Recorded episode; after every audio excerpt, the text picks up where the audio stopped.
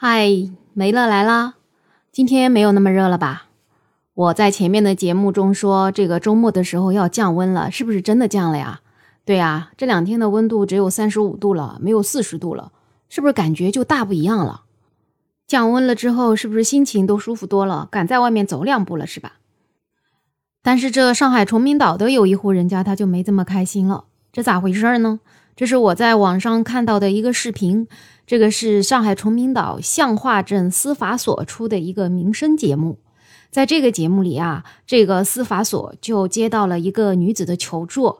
这个女的吧，她就说她的爸爸一定要叫她的小孩改姓，改跟她爸爸一个姓，她就觉得很为难，就问这个司法所要怎么办。那这个小孩呢，都已经十岁了，这个外公为啥一定要叫外孙女让这个小孩姓他的姓呢？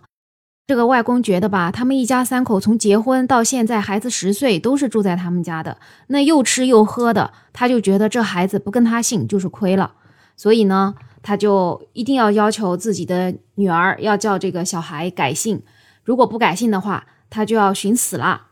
那这个司法所的人呢，他就觉得改姓啊，孩子都已经十岁了，肯定是挺麻烦的，这一系列的手续办下来也挺不容易的。而且呢，即使能改，也影响了这个家庭的矛盾，对吧？这个毕竟女婿还在家里呢。那为什么这个外孙女都十岁了，老人家才来要求改姓呢？这司法所的人啊，觉得肯定是平常这个做子女的对老人家缺少了一些关心，所以还是希望他们要多关心老人的想法。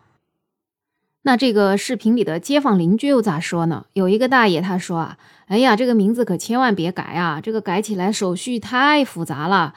你这一系列手续做下来老不容易了，而且啊，你这个家庭成员还得都同意，你这不同意，这不还得有家庭矛盾吗？那还有一个大妈呢，她就觉得这姓改不改有啥意义啊？姓只是个符号。那你现在小孩都十岁了，你给他改名字，这对小孩的影响不是挺大的吗？那崇明镇的一个法庭的庭长呢，他说呢，孩子姓谁呀都是可以的。甚至有的家庭现在不是都加双姓吗？啊，这个爸爸或者妈妈的姓在前面，另外一个姓在后面，啊，他觉得就不必要为了姓氏的问题啊，去产生了这些矛盾。那视频里的老百姓评论完了，我们再来看看网友都咋评论的吧。有网友说啊，这个跟姓外公的姓有啥关系啊？那孩子他妈不就是随外公姓吗？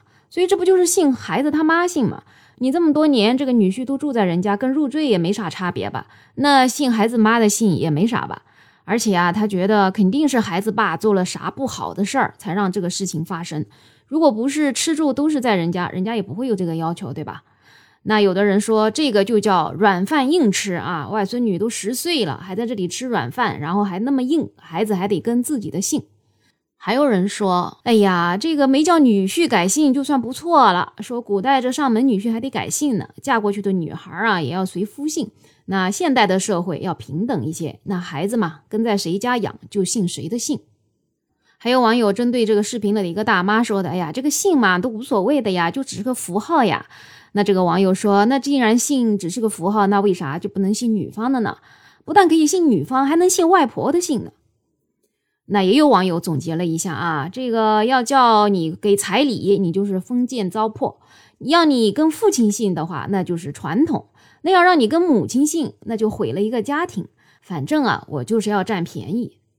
那我觉得吧，你说这孩子跟谁姓呢？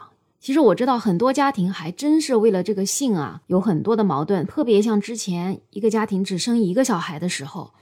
那现在可以生两个小孩，甚至更多了，那就好一点啊！一个姓爸爸的姓，一个姓妈妈的姓。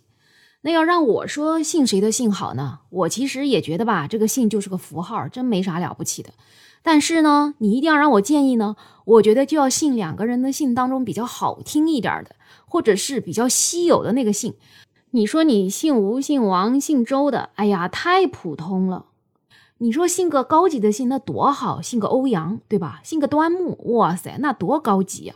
那就像我一邻居，她老公姓李，她姓龙，那我就觉得肯定姓龙啊，姓龙多好听，而且她生的都是女儿，哇塞，一个一个的小龙女，多有气质啊！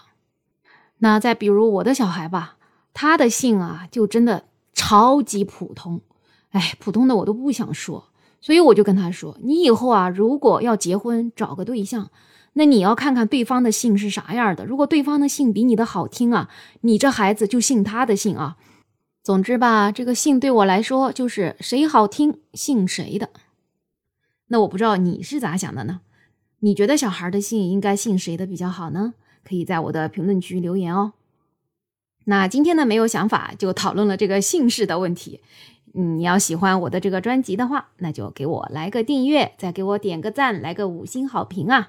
最后就祝所有的家庭都和和睦睦，我们下期再见啊！